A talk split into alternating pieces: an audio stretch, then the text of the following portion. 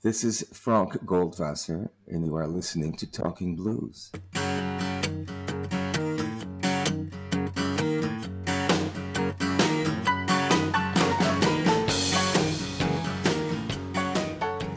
You were just in California recently. Yeah, I spent uh, a month in California. Yeah. And what was that experience like? Well, you know, it's uh, it was good. I mean, it was good. I was, you know, I was I was busy. I, I did a lot while I was there during those four weeks. Uh, it's when I go back to Cal. I mean, you know, I, that was my second trip back to California since I've relocated to Paris, and that, it's kind of a bittersweet experience. It's kind of an unsettling experience because you know when I go there, it's you know I consider it my home. I've lived there for 40 years. Um, so when I go back there, you know, uh, I'm, I'm glad to be back, you know, but I feel a little bit better, uh, bitter about not living there anymore, at least not on a permanent basis. Uh, it's a little bit uh, disorienting because, you know, I'm, you know, I'm not really sure where I live. You know, I since I've been back in Paris, uh, uh, I I haven't really been able to f- completely adapt, and I don't really feel like I'm living in Paris. I feel like I'm just kind of passing through. And I'm going back to California, which feels like my home, but I don't really live there anymore. So it's it's you know it's unsettling.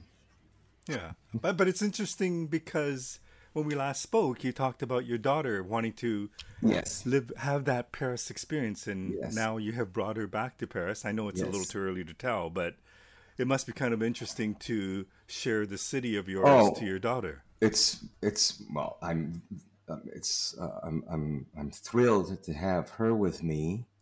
It's not her first time here. She was here when she was nine. Now she's 18 so it's not you know it's a completely different experience for her and for me. It's great to have her. At the same time I, i'm looking at her and she's here in this apartment and i feel like i'm hallucinating you know i have to pinch myself you know it's you know, because both worlds are meeting, you know. Uh, here she is, and so yeah, I mean, it is interesting. It's again, it's a little bit takes some adjustment. I'm sure. Um, I want to begin by talking about how you got into the blues. Tell me how that happened. Well, it happened in kind of um, it was kind of a, a kind of a, a, a let's see what's the best way to describe it? Almost like a spiritual experience you know i i um when i i was 16 years old when i uh, discovered this music and the culture that that it came out of but it, it happened in a very uh, mysterious kind of way uh, i was not nobody no one i knew was listening to this music or knew anything about it. Um, I uh, remember um, walking into a record store in Paris one day on my way home from school. There was this record store that always intrigued me, kind of, you know, frightened me a little bit. It was, you know, it was one of those. Uh, it was a record store that specialized in, in import imported records, you know, from America, and uh, that was a big deal at the time, you know. So anyway, I, one day for I felt compelled to walk in, and for no explainable reason, I asked for a blues record, which was very, very odd because, again, I I had never been exposed to that kind of music. I basically didn't even know I didn't know what I was at, what it was that I was asking. And I asked for a blues record, and I walked out with a record by a guy that I knew nothing about, never heard of, you know, never heard of, and put it on when I got home. Put it on the record player, and I don't think I even listened to the whole thing. I it just uh, it didn't grab me particularly. I put the record away and uh, some time some time passed Um, I couldn't tell you if it was weeks or months. I don't know. Some time passed. And um, I had a very strange, very strange and very powerful dream one night. It felt more like a visitation. It didn't feel like a dream exactly because I felt like I was wide awake. I don't know if you've ever had dreams like that that are so vivid. You feel like you're awake and you're having this experience. Mm-hmm and so I, I had this experience, this vision, this whatever you want to call it, this um, it felt like a visitation. I, you know, I remember, you know, being in my bed in the middle of the night or very early one morning, and you know, with my eyes wide open, and at the end of my bed there was this old, well, at the time to me seemed old, this old skinny black man sitting at the end of my bed looking at me grinning. You know it was a very powerful uh, uh, uh, uh vision. And uh, it's, it's it stayed with me for days. And one day i felt um, compelled to uh, to get out the, the, the record that i bought previously, you know, whether it was weeks, yeah, it was probably weeks before it, that I had put away. And I looked at that record and it was, to me, it was clear that the guy that I had seen, that I had seen during this night, this vision, this experience that I had, was the guy that was on the record cover. Uh, which it was an it was a Hound Dog Taylor record, that I bought, not really knowing what I was getting. That's what I ended up with.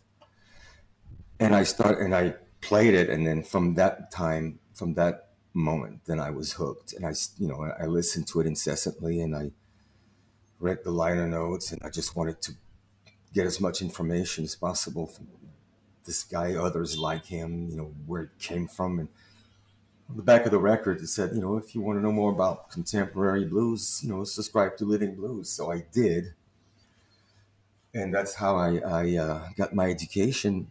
Started reading Living Blues from front to back, you know, learning about the uh, all the other artists, um, you know, and uh, buying more records, and and that's how it happened. So I wonder, has anything else like that happened to you since then? Mm, nothing quite comparable, no. And and when you look back on it, what do you like? How do you process that? I don't know if uh, am I processing it. I don't know. I mean, I'm just. It was the it's the, it was the closest thing that I've ever had to a religious experience, I mean, that's how it felt. You know, just why why why did it happen the way it did? I mean, uh, you know, um, how do I? I don't know. And so you decide. Well, I tell you, I mean, one answer to the, that question is that I really feel like, um, like it was a calling in the truest sense of the word, because this thing just, yeah, called me. I mean, I didn't, you know, just chose me. I mean, I don't, you know, I don't know how to how to explain it, but uh, but chose you enough that at one point soon after you picked up the guitar. Is that? I mean, other than just going to learn more about blues, yeah, by buying more records. I presume at one point you decided I want to be well, a yeah. blues guitarist. I, yeah, well, I, I, you know, I had there was a guitar in my in my in my home that nobody played, and I messed around with it a little bit, you know, but not very seriously. I gave up on it. I just, and, you know, and yeah, uh, once I got really hooked on this music, then I, that's what I wanted to do. That's, that's just, that's basically all I wanted to do.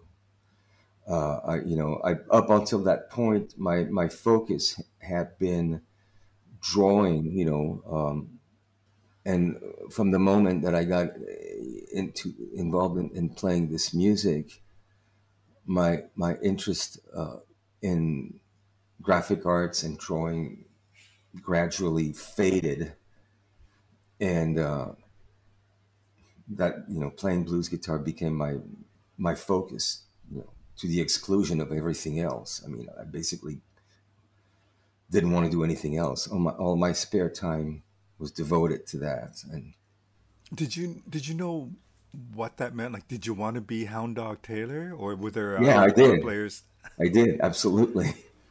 More so than anybody else. Well, at first, I mean, he was my my first exposure to this music. But then, I as I discovered about other artists, yes, I wanted to be exactly like them. I wanted to look like them as much as possible. You know, try you know wear the same kind of clothes that they did, and just, yeah, I mean, to the extent of you know my uh, uh, my capabilities, you know. But, uh, okay, so how easy was it for this young Parisian kid to learn the blues through records?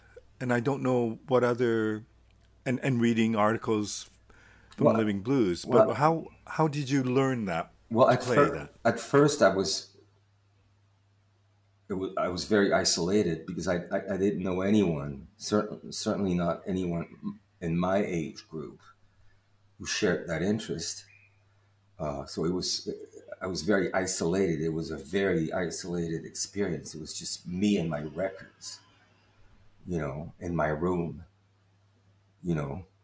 Um, and as I started to go out to hear concerts, uh, and there weren't very many blues concerts in Paris. You know, this is the mid '70s. A couple of times a year, the Chicago Blues Festival came through. You know, another, you know, a couple of other things, but blues concerts were few and far between at the time. But there were there were a few things to go to. So my father took me to those concerts. Took me to see Muddy Waters. Uh, he took me to see. Um, you know, I mean, I saw a lot. Of, He took me to see, uh, you know, Mighty Joe Young, Luther Allison, you know, all the guys that came through Paris. BB King, Albert King, you know. And I started meeting people at those shows who were older than me because most of the people that I connected with who, sh- who had who shared the, that interest in, in, in this music were were not musicians. They were they were fans. They were record collectors. You know, and I hooked up with a group of people who uh, were the uh, who ran a blues magazine, who was possibly the first French language blues magazine. It's called. It still exists. It's called Soul Bag, and uh, so I connected with these people, and I started collaborating. You know, writing record reviews, concert reviews. You know, eventually, when I made my first trip to the United States, I, you know, I wrote some stories, met some some artists, wrote about them, you know, wrote about my experience visiting the clubs. Well, tell me about that. Tell me about becoming a blues journalist, if that's the right word. Well, it is the right word, yeah. So, and tell me about what, what that was like for you and, and what it did for you as. What it did for me is that it, it allowed me to connect with those American artists who were touring Europe, who came to Paris, and to have an entry, to have a way, a reason, you know, I would be like the magazine would send me to the hotel rooms to, you know, because I was, you know, I, I, spoke better English than just about anybody else who was involved. Where, where, where does that come from? Is it just from French schooling or like? No, how? no, it's not from French schooling. It's, uh, just well, I mean, partly, partly, but not exclusively, partly, but just you know, just be, becoming just from being obsessed with American culture from a very young age. So listening to movies, watching, you know, movies, you know, uh, in, in the original, you know, English language as opposed to, you know, dubbed. And uh, you know just listening to records. And and my father's influence also when I was little uh, because uh, he had had an experience, you know, uh, living in the United States when he was a teenager. Right after World War II, my his family, my grandparents, um, made an attempt, an aborted attempt to move to the United States, and so they were they stayed they were in New York City for a couple years in the late 40s. So my father, as a young teenager, had that experience, and uh, you know, he spoke English fluently and he kind of transferred his what he brought back with him from America, this fascination that he had with American culture himself. He, he sort of transferred it onto me as I was growing up, you know, teaching me English at a young age and reading American comic books to me when I was little and turning me on to American movies and American culture. And so I was, my, my, my entire childhood was bathed in, in, in, you know, American culture. If we go to, go back to the time when you saw Muddy Waters or the great blues artists of that yeah, era. Yeah. Right. And your first exposure to live blues as opposed to listening to a record. Mm-hmm. Tell me about that experience and what it, how different it was for you and what it did for you? Uh, when I went out and saw those artists, it's I, I can't even explain seeing those artists in the flesh after I had been listening to them on record was just completely blew my mind. I mean, it would be like seeing I don't want to I don't want to sound offensive to anyone, but just just like seeing Jesus Christ on stage, you know. I mean, it was it was huge. I, words can't even I can't even put it into words.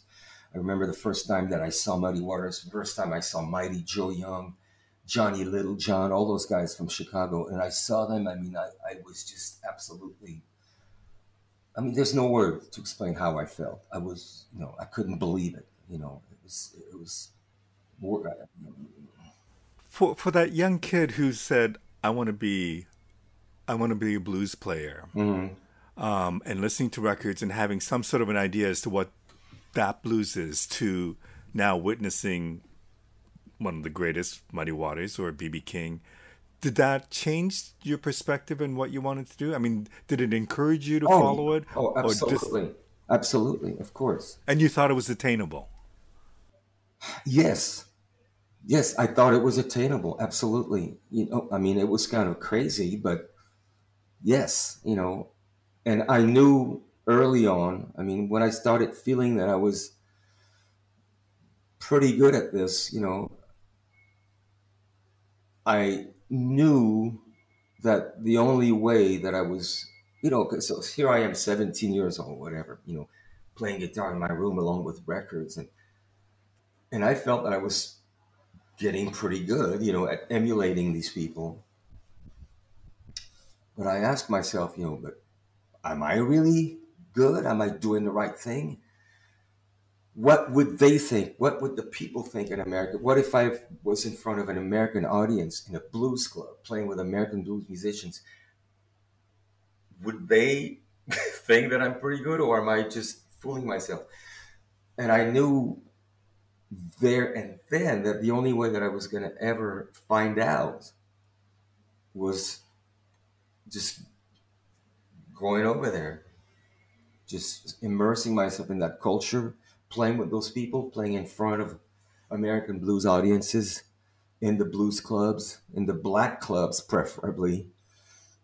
And then I would know because I knew that staying in France, I would never know because, you know, that's this is American music. This is black American music, you know? But you you did play with some American artists who came to France. Well, Does that I, happen after you went to the States or be, before? Be, before. Um, I uh, because of this connection that I had because you know I would go and interview these guys for the magazine, you know, and I'd be there, you know, in their hotel room, hanging out with them, interviewing them, and I would say, well, you know, I play guitar, you know, I play guitar, so they would say, yeah, come to the show and sit in. So I started sitting in with those guys, you know, I sat in with a lot of guys who came came through uh, Jimmy Dawkins, you know, uh, George Harmonica Smith, you know, I mean, a lot of the Luther. I never did sit in with Luther Allison, but um, you know, uh, Wolf Fulson, Phillip Walker, uh, you know, you know. These are heavyweights in the blues. Oh, the heaviest, yes, of course, of course. Until I eventually met Sonny Rhodes, who was my, uh, you know, my hero. He came to Paris in 1980 and uh, you know, I, um, I, I, I, literally uh, uh attached myself to him, and I ended up playing a gig with him. Uh, my first gig ever was with Sonny Rhodes. Uh, he stayed after, you know, he came through with the uh, with a package of you know blues artists from the Bay Area, and he decided that he wanted to stay in Paris for a while. So when it, when all the other guys went back to, to, to California, he stayed around a little bit, you know, and um, uh, and uh, I got to play a couple of gigs with him, you know, uh, and that was my first experience playing, you know, playing it, getting paid for for doing this, and I, I, that's you know I knew that's what I wanted to do. There was nothing else I wanted to do, so you know. And then when you did play with him, did you think, I think I'm good enough? Yes, I felt like it was good enough. Yes, you know, I felt like it was good enough. And then he suggested that if you ever came to the states, to look him up. Well, I asked. I mean, I asked him uh, one day. I asked him. I said, you know, Sonny, you, you know, if I came to states, if I came to, you know, would you think that they would let me play? you know, and, and, and said, yeah, you, you know, you come to Oakland, you know, look me up and, you know, yeah, I'll get you playing, you know. And so that's, that's that, that was that, that was the catalyst. That's what, uh, you know, that's why I moved to Oakland. That's what, you know, as opposed to, you know, Chicago or some other place. Okay. So you move there and you, you want to basically achieve your goal of playing blues, preferably in black clubs and this doesn't take long for it to actually happen. Well, it was yeah. I mean, I, I you know, I was very very lucky. You know, uh, I mean, I guess yeah. Luck, I guess luck luck my the timing of my visit. I mean, yeah, it happened very fast. I mean, I I uh, I got a gig immediately. I was hired immediately, basically within two weeks of arriving there. I got hired by Troyce Key, who was the owner of uh, Eli's Mile High Club, which was a, you know, kind of an iconic blues club in Oakland. And it just so happened that he want, he was looking for another guitar player to play in his band.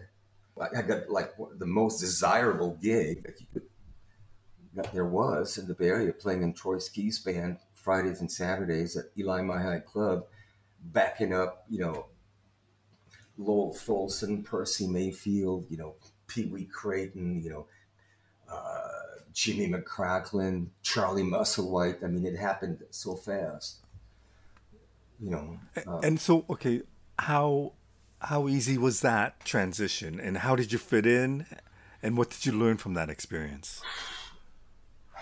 It, yeah, and it's it's funny. Because, I mean, it's funny. Uh, on one hand, it was happening so fast that my head was spinning you know, when I when I think back now, forty years later, I wish that I had been. I wish that I had been able to absorb more from the experience because it was going so fast. I, I could, you know, I didn't know what was was happening. I mean, literally, I I'm in the states for like less than a month, and I'm work. I'm backing up these people. It's just it was too much. I mean, I, I I didn't know what was going on. It was going so fast, you know but at the same time, because I had been in that space already for so long. I mean, when I was still in France, I was in my head, I was already there. I was seeing it happen, you know. Was there anything about that that whatever you imagined, because it's always difficult and always dangerous to have expectations, right? So here's a kid in Paris thinking about having a dream of playing in black clubs playing the blues and yeah. there you are doing it. Did that the reality of doing it was that any different from what you had imagined it could be? It was only better than what i had imagined. I mean it was i mean it was it was yeah i mean it was literally literally having an experience of my wildest dreams materializing becoming a reality, except that it was beyond my wildest dreams. Because I had no idea that I would be playing with Percy Mayfield and Pee Wee Crayton and Lowell Fulson and all these guys, Smokey Wilson, and and it was like, you know, bang, bang, bang. One week we're backing up Percy Mayfield. Then the following week we're backing up Pee Wee Crayton and Jimmy McCracklin and Lowell Fulson. You know, it was like wow, you know. But it was it was you know oh, you know. and and you didn't have any issue fitting in or being part of that scene and not being out of place. No, I mean I've always felt out of place everywhere. So feeling out of place was not really an issue because I always felt out of place, even in my own hometown when I was a kid. I never felt like it belonged. So as long you know, if, if I'm going to feel out of place, I might as well really be out of place. You know, that's the way I look at it. You know, but no, I mean those those guys embraced me. They took me in. I mean, they probably thought I was an extraterrestrial. You know because you know I was doing this, I was playing the way that I played. They were, I mean, I remember Lowell and Jimmy McCracklin and guys like that. They were pretty blown away that this kid from France knew their music, probably better. I'm not gonna, you know, I mean, this probably sounds pretentious, but I knew their music better than most guys that they were used to playing with who were born and raised there. I had kind of an encyclopedic knowledge of the, the material, the discography, where they were born. that kind of blew their mind. You know, they were like, "This is this is weird," you know. So they, I mean, they, they they they thought I was, you know, they didn't know what to think of me, but they they um, they took me in. You know, they didn't. Uh, they made me they made me feel like I was, you know, part of the family. You know.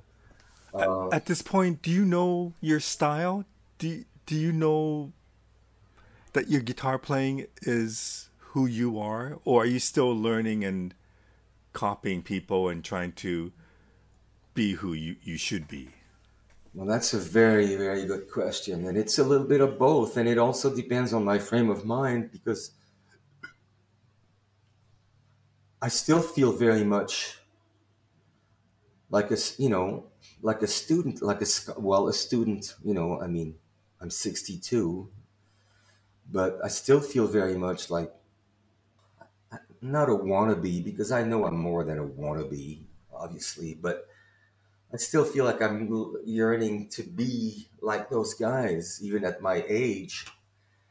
But at the same time, you know, on the other hand, you know, I've been doing this for, four, for almost a half a century now, and I know that I have a voice of my own. I know that I have something of my own to bring to the table. So it's a little, it's a mixed bag. It's a little bit of both. You know, I still, I still, I still feel like I'm still emulating my heroes, and I think I always will, even if I live to be ninety.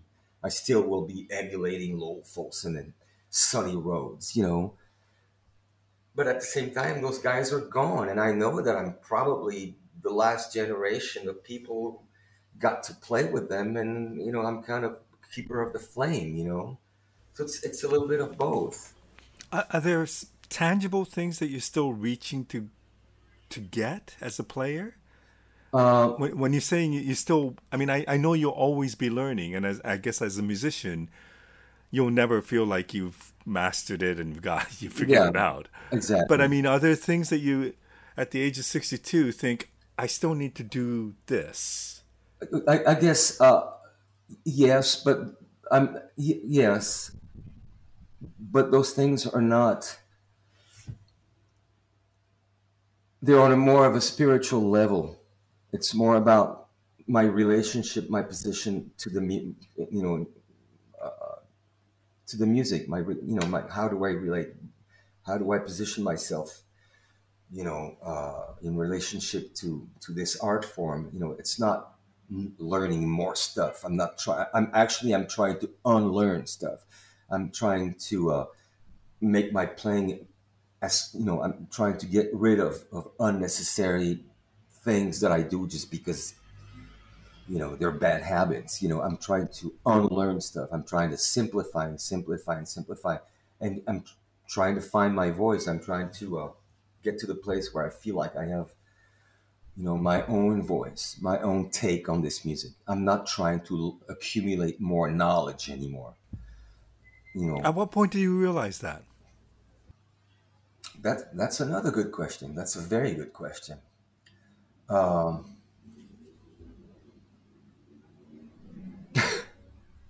hmm, Like, is that something? I, mean, I presume it comes with age. Is that something that you thought about in the last ten years, or, or is that something that that's been with you for a lot longer? no, I would say probably, well, definitely the past ten years. uh, Definitely, maybe a little bit more. You know, uh, yeah. So when I talk about when I talk to people about your guitar playing, they they just talk about like low down, dirty guitar playing. Yeah, that's kind of When I, you know, it, it also seems like you're kind of associated with the West Coast blues sound more than anything else. How important was Chicago blues or even Mississippi Delta blues, or were they not important at all? well, they were extremely important. But see, I don't really, I don't really make that distinction. I mean, I, I suppose I did at one point, but not anymore. To me, it's, it's just, it's you know, it's all, it's blues. It's blues. It's, it, I don't really make that distinction. I know that people have told me that when I'm when they listen to me play, they they hear, they hear it all. I mean, you know, yeah, they hear influences from Chicago guys, Mississippi. I mean, I, I don't, I don't make the distinction really, because I love it all. I love it all. You know, I've learned from all those artists from different areas, different time periods. From you know, uh, so I don't make that distinction really. I don't go like, oh, I'm playing Chicago blues. I can't do this because that's not Chicago blues. No, I, you know, I don't think like that. I just mix it all up. You know. But was Yes, it was it ever important for you to go to Chicago and spend time and, and work with Chicago musicians? I never did. to- I never did. Okay. I, I, I, I, passed through Chicago. I never spent any time there. But I presume a lot of Chicago musicians came to the West Coast and you played. Uh, not that many. A handful. Uh, I played with Sunnyland Slim. I played with AC Reed when, when he came to the West Coast. I played with a, a handful of Chicago guys, but not that many. Dawkins, Jimmy Dawkins. I'm probably forgetting a couple, but James Cotton, you know, uh, not that many. Not so that many. you you quickly get a gig in Oakland and you get to play with a lot of your heroes. Mm. At this point, do you have goals? Where where do you go next?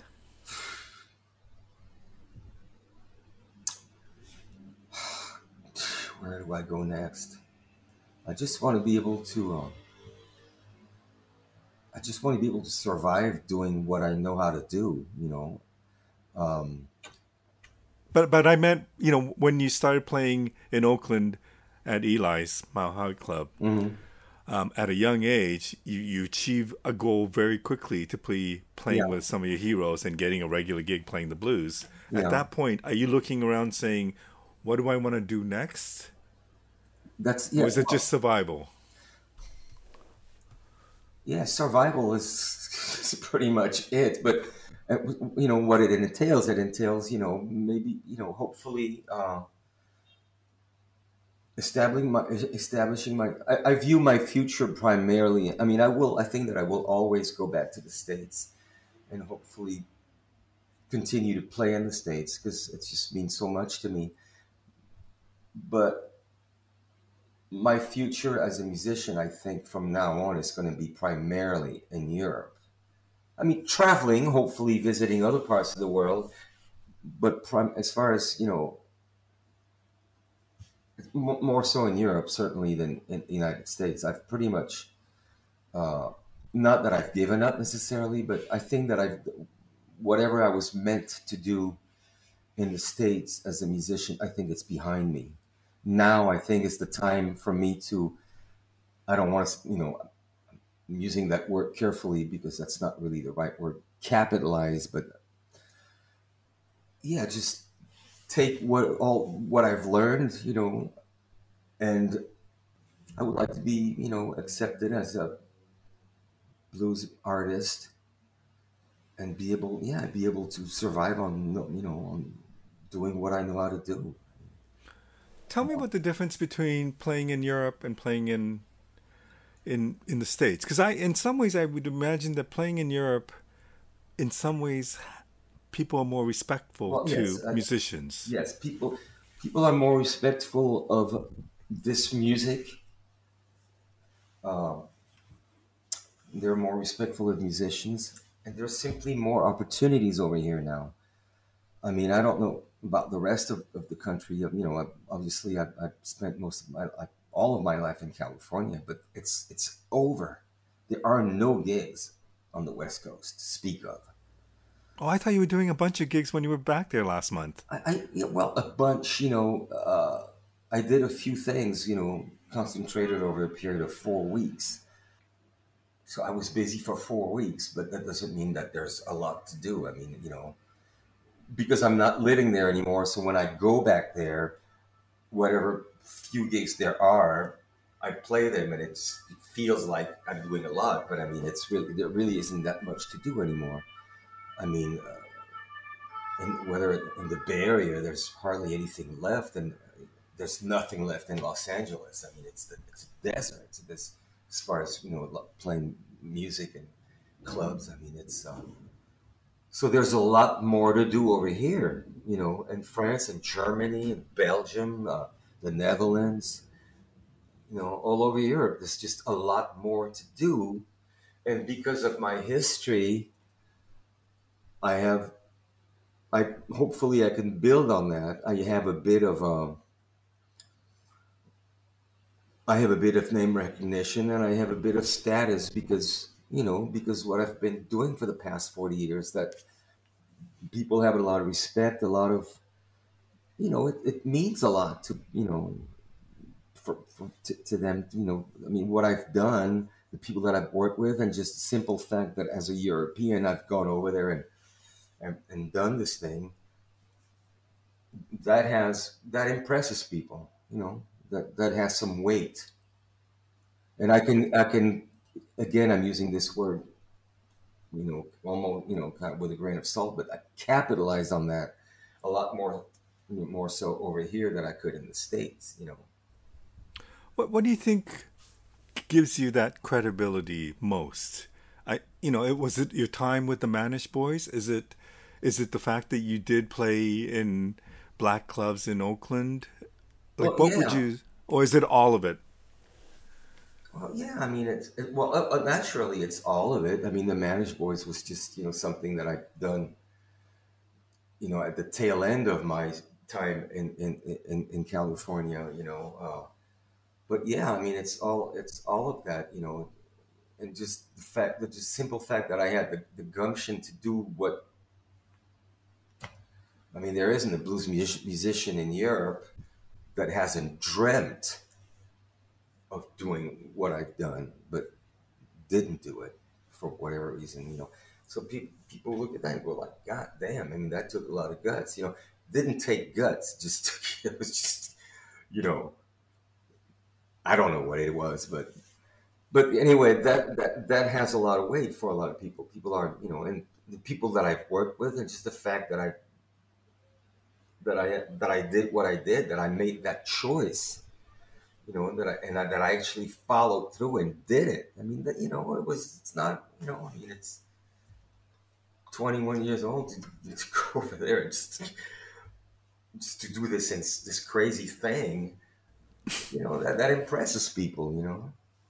And that I did it, and that I did it with a measure, with a certain measure of success. I mean, I, you know, I, you know, I recorded. I worked with a lot of people. I I did build a little bit of a thing. You know what I mean? I mean, yeah, yeah. So tell me about the recordings. I mean, at what point did that become a goal for that young kid to say, "I want to be recording my albums. I want to record albums"? Well, from the time, you know, I've always I wanted to emulate the people that I admired. I wanted to be like them. I wanted to do what they did, and that meant, you know, making records. You know, those guys were recording artists. You know, and I want, you know, that's that was part of the, the thing. I mean, I wanted to. Uh, I've always, you know, I mean, to this day, you know, to this to this day, what I like to do best is to be an accompanist. I really love to accompany people. But the, but the reality is that the kind of people that I would love to accompany, they're all dead.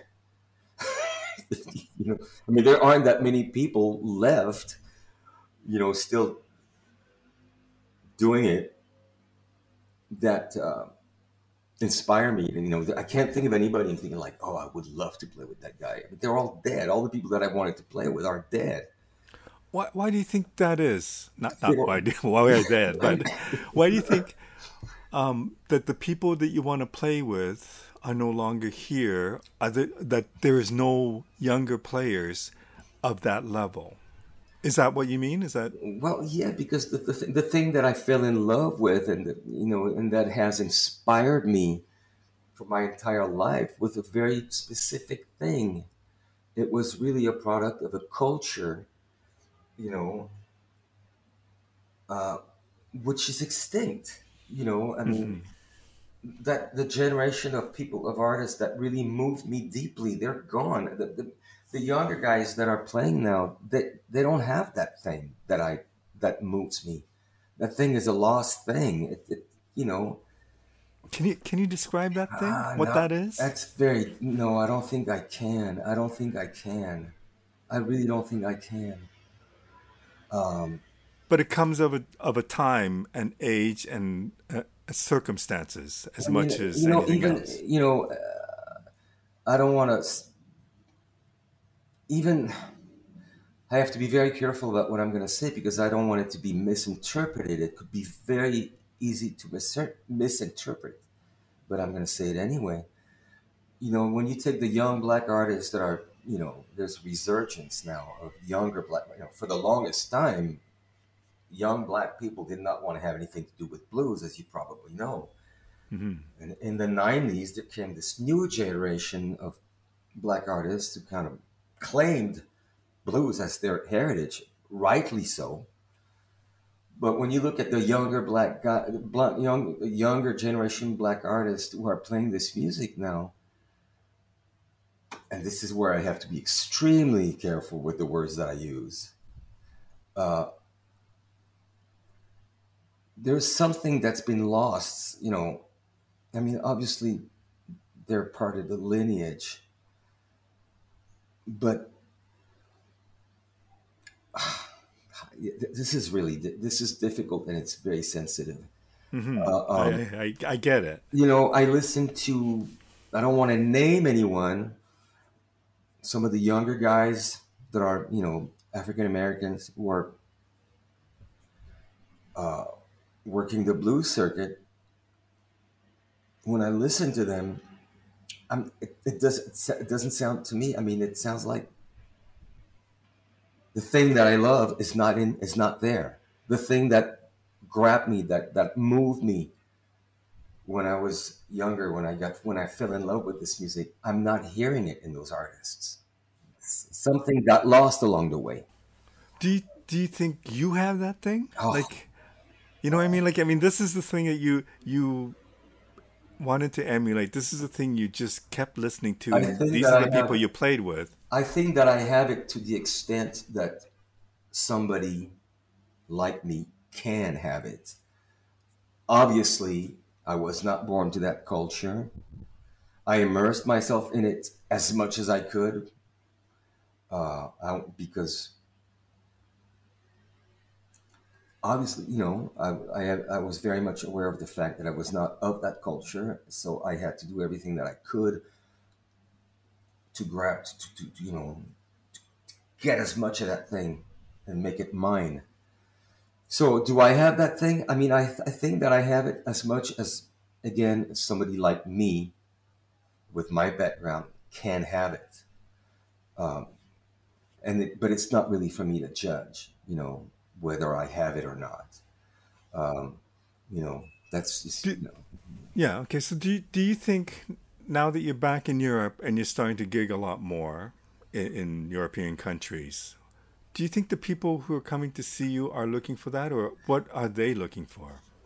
I think that uh, you know, I keep asking myself that. I mean, I, I'm over here in Europe, and basically every place I go to, whether it's in Germany or France, I hear people who I think are a hundred times better than I am at playing their instruments. However, I think that people are hearing something when they hear me that they're not hearing when they listen to other European guys who have not had the experiences that I've had. Right. Uh, I don't know. Does that does that make sense? Oh, so it makes I'm, total sense. So I'm thinking that I'm there must be something that that I'm bringing to the table that most European guys don't have. So maybe I didn't waste the past, you know, 40 years of my life.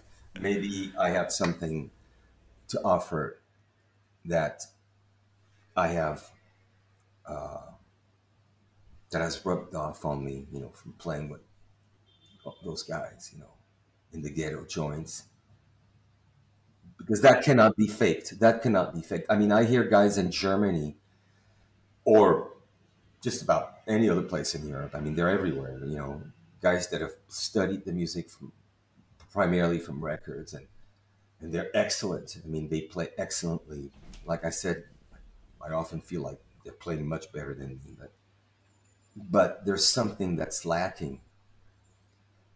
There's something that's lacking. They've learned it in a very academic kind of way, and there's an element that's kind of not really tangible. That's really hard to describe. That's hard to explain. That's lacking I wonder if you could. I mean, that could have been you if you never went to the states. Absolutely.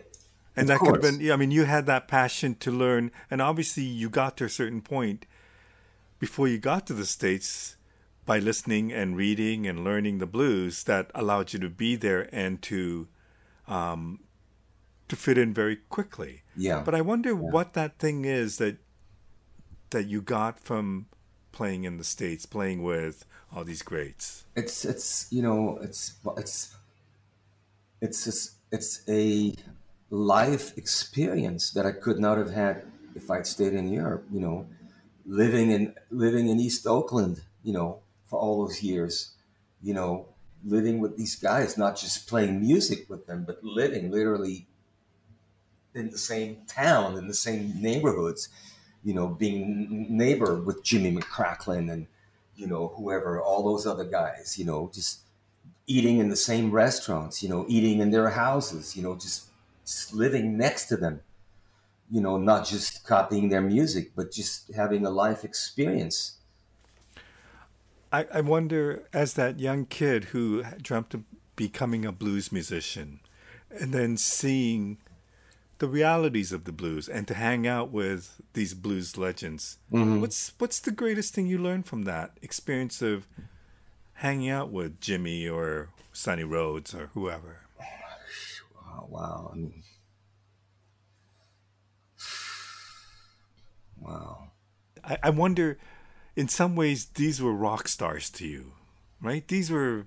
Well, they were more than rock stars to me because they were something that rock stars are not. They were. I mean, rock stars are like almost unattainable, unreachable. They're almost not human. These guys yeah. were very human. They were just like so human, so real, you know, and and and also they were very obscure to most people. I mean, a, a guy like Lowell Fulson or Percy Mayfield, there was a time in history when they were stars to their people.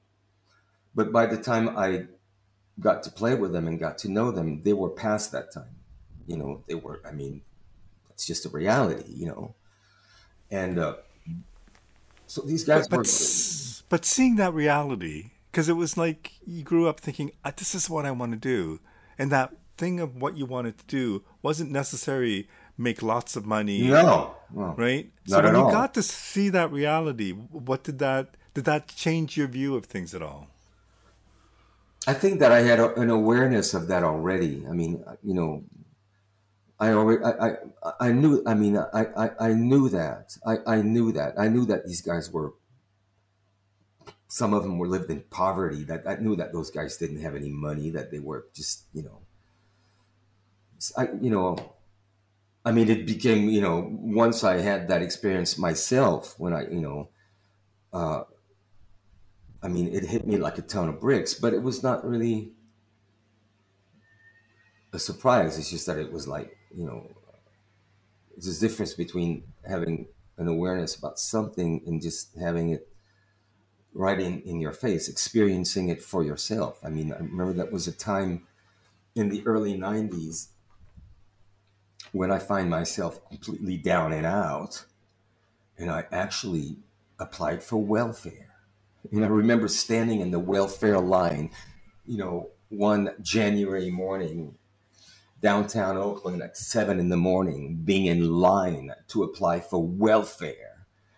Me, French fucking French boy, like, and I'm standing in that line with all those people were like the poorest of the poorest, you know, black people, you know, Mexicans and white people that were completely down and out talking to themselves, you know, just and I'm standing in that line and I'm thinking, wow. And I'm telling myself, so you wanted you wanted to come here and live the blues? Well, congratulations. Because this is a complete success. You have succeeded beyond your expectations. You are standing in the fucking welfare line with the all the you know the most you know down and out people in American society, and here you are. You are one of them. You are with them. Congratulations. I hope you're proud of yourself. This is what's going through my head as I'm standing in this line. Does this happen because there are no gigs? Is it is it like what caused that to happen in oh, the nineties? What happened? What caused it to happen was just a, you know a series of circumstances and just very poor planning on my part and just st- stupid decisions. Uh, how did you get out of it?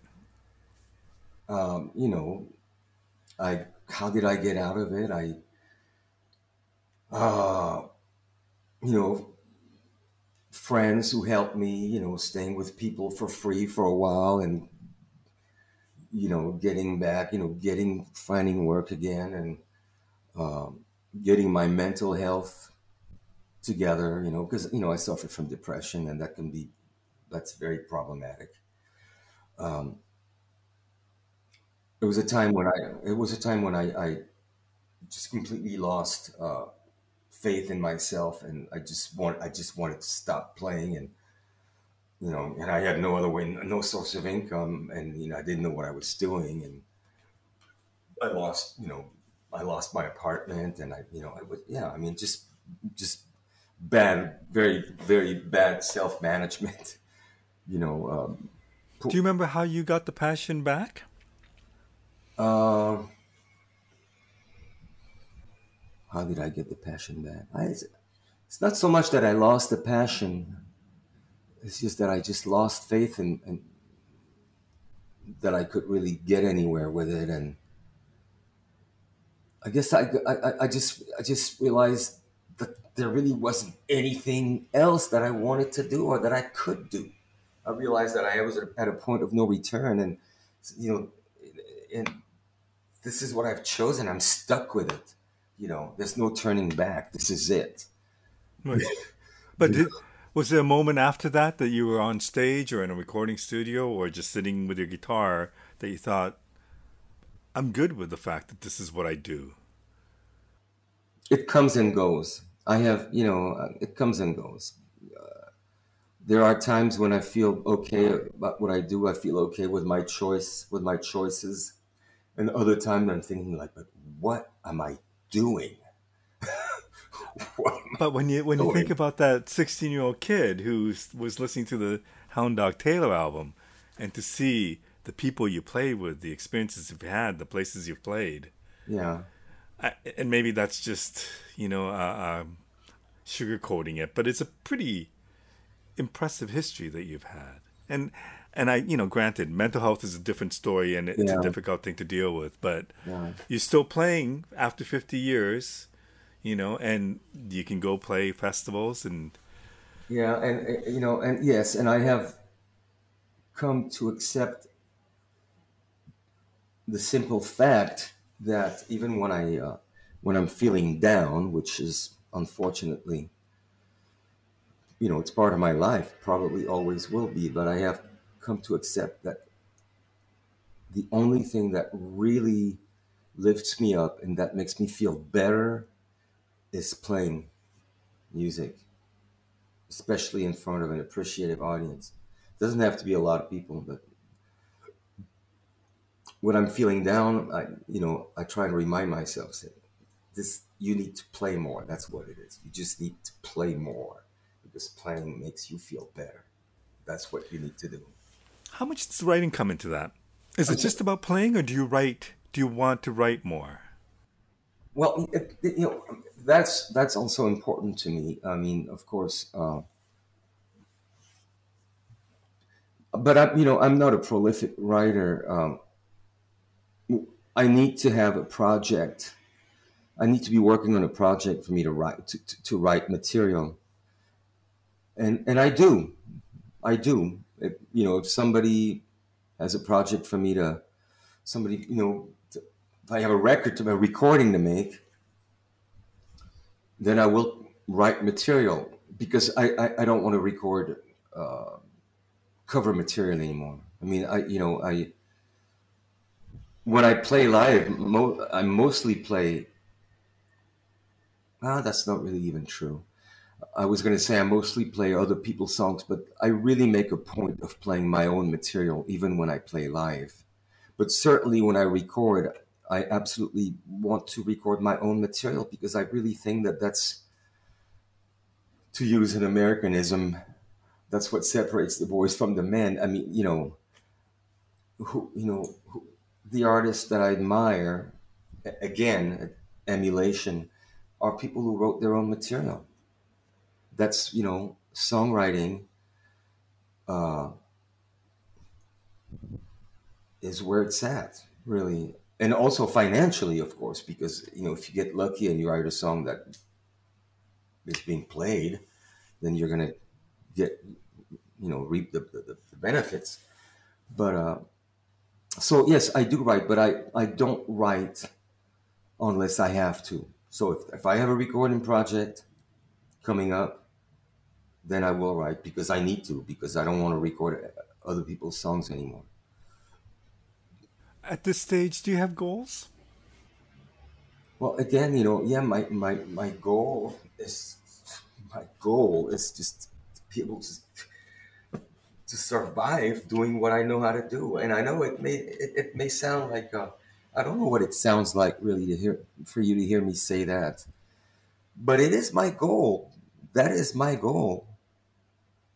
Just I wonder how much of it that is the pandemic and how much of it is just the realities of No, no, no. That has nothing to do with the pandemic because it's always, you know, surviving doing what I know how to do has always been a struggle for me because I'm not a business minded person.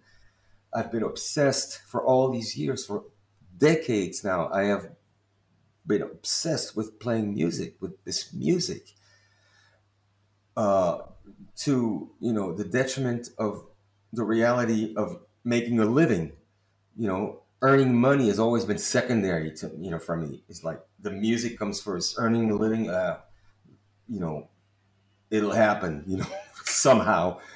But it's never really be, been a priority for me. Somehow I've made it this far.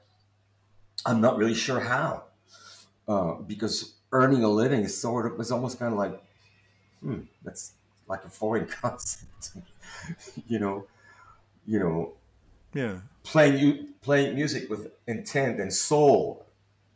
That's my priority. Making money is like i don't really know how to do that. I don't really want to deal with that. So yeah I, so that's why i say my goal is to survive doing what i know how to do. It's because literally i have i've never been very good at that. I've never been i never have been very good at that you know.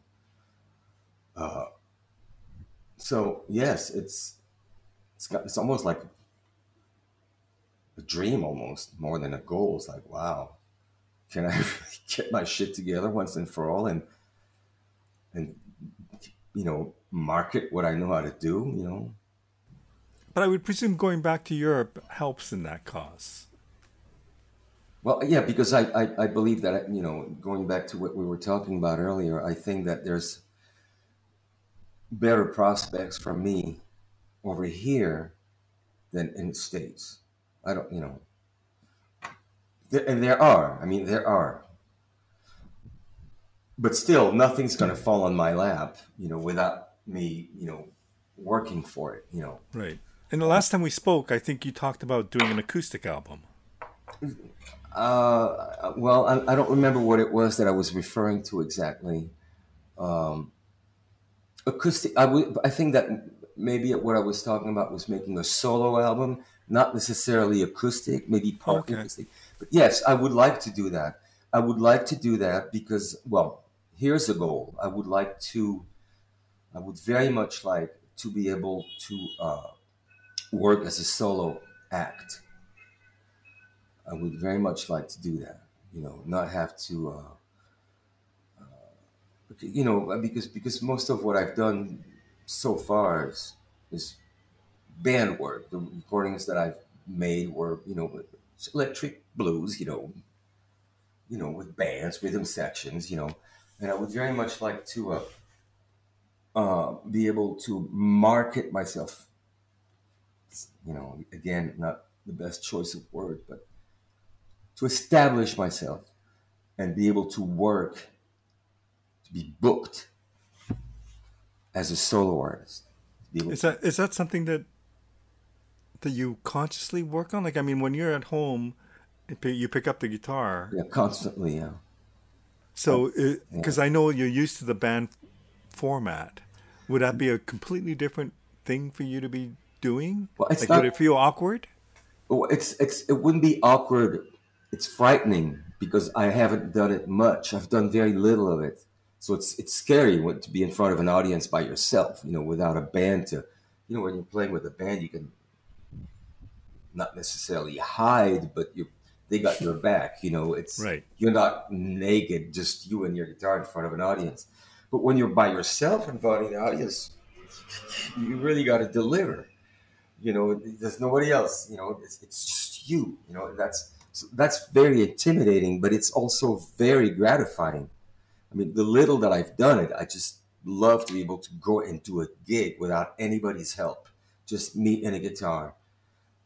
You know, it, I feel good about it. You know, it's like, wow, I can do this by myself. I don't need anybody. It's it's very rewarding. You know, and it's also financially rewarding. Of course, mm-hmm. you can, you know, hopefully, I think you, should, you could get better pay. I mean you could you know you could work more work more often get better pay you know because it's just you but all of that is speculation on my part because you know i haven't really uh, put that plan to um, to work really yet but uh, that's that that's a goal of mine i would like to do i'd like to be able to accomplish that you know, for a variety of reasons, because and also because I'm I think that uh, I know that I can do it.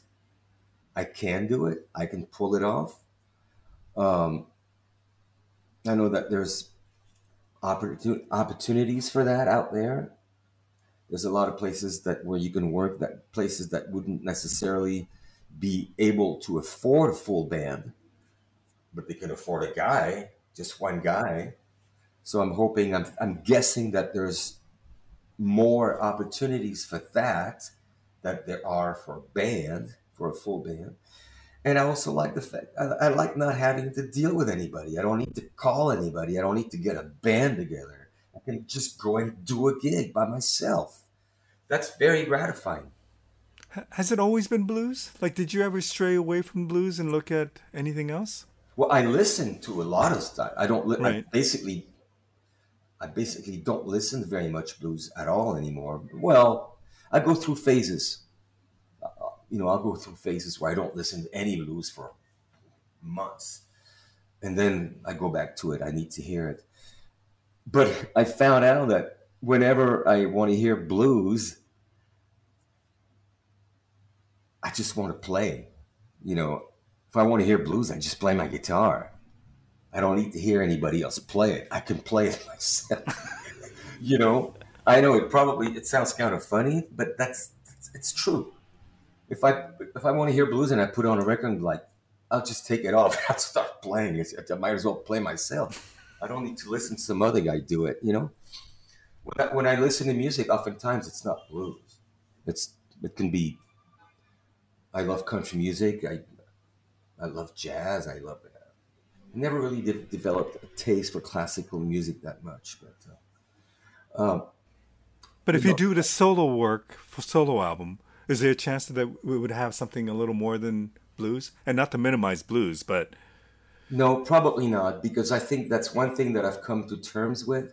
I mean, I you know there was a I've gone like I said I've gone through different phases, and I've like, what am I doing? I can't just play blues, you know. But I think I've come to terms with that. You know, that's what I play. That's my musical language. That's what I do best. And that's what I'm to do. I'm not to make any pretense, you know, that I can do something else because I can't, because I don't. You know, well, thank God for that. I mean, you know, I, yeah. I know it's different from my point of view, but you've been doing this all your life. And, you know, you, you basically followed a dream that a young kid had, which which you know when you think about it, some kid in Paris wanting to be a blues guy just from listening to Hound Dog Taylor records and winding up playing with the people that you've played with and and having a career that's lasted this long. It's it's a pretty interesting journey. Yeah, I mean, it, well, it's yeah. I mean, I don't have any regrets. You know, I I mean, my only regret is really it's not even it's not a really a regret, but it's I wish that I had been a little bit more down to earth instead of being such a dreamer. You know, I wish I had uh, been a little bit more realistic. You know, maybe I. Anyway. But if you didn't dream, I, I don't know if you would have gotten to where you have. Maybe not. Maybe not. Yeah. Maybe not. But um, what I was going to say was that yeah, I've come to terms with the fact that I I'm a blues player. I'm a blues artist.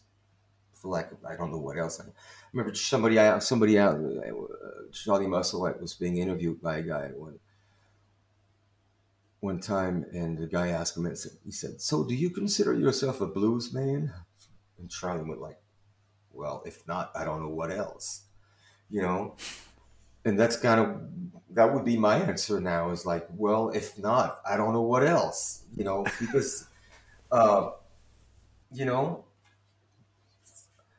yeah, I've come to terms with the fact that that's what I do, that's who I am, and that's all I know, and and that's just what I do best. And uh, when I play and sing now, I try to play in a way that is just I play try to play as simply as possible. I just try to play. I try not to be clever. To me, there's nothing worse than uh, hear somebody play blues and somebody who's trying to be clever. You know, it's like, ooh, playing like some playing some jazz licks and I'm doing this and I'm playing some some modes, you know. I remember I remember Albert King said saying one time, it's like if you're gonna play the blues, just play blues, you know. And I'm getting it now. I didn't get it back then. You know, if you're gonna play the blues, just play the blues just don't try to be smart about it. Don't try to.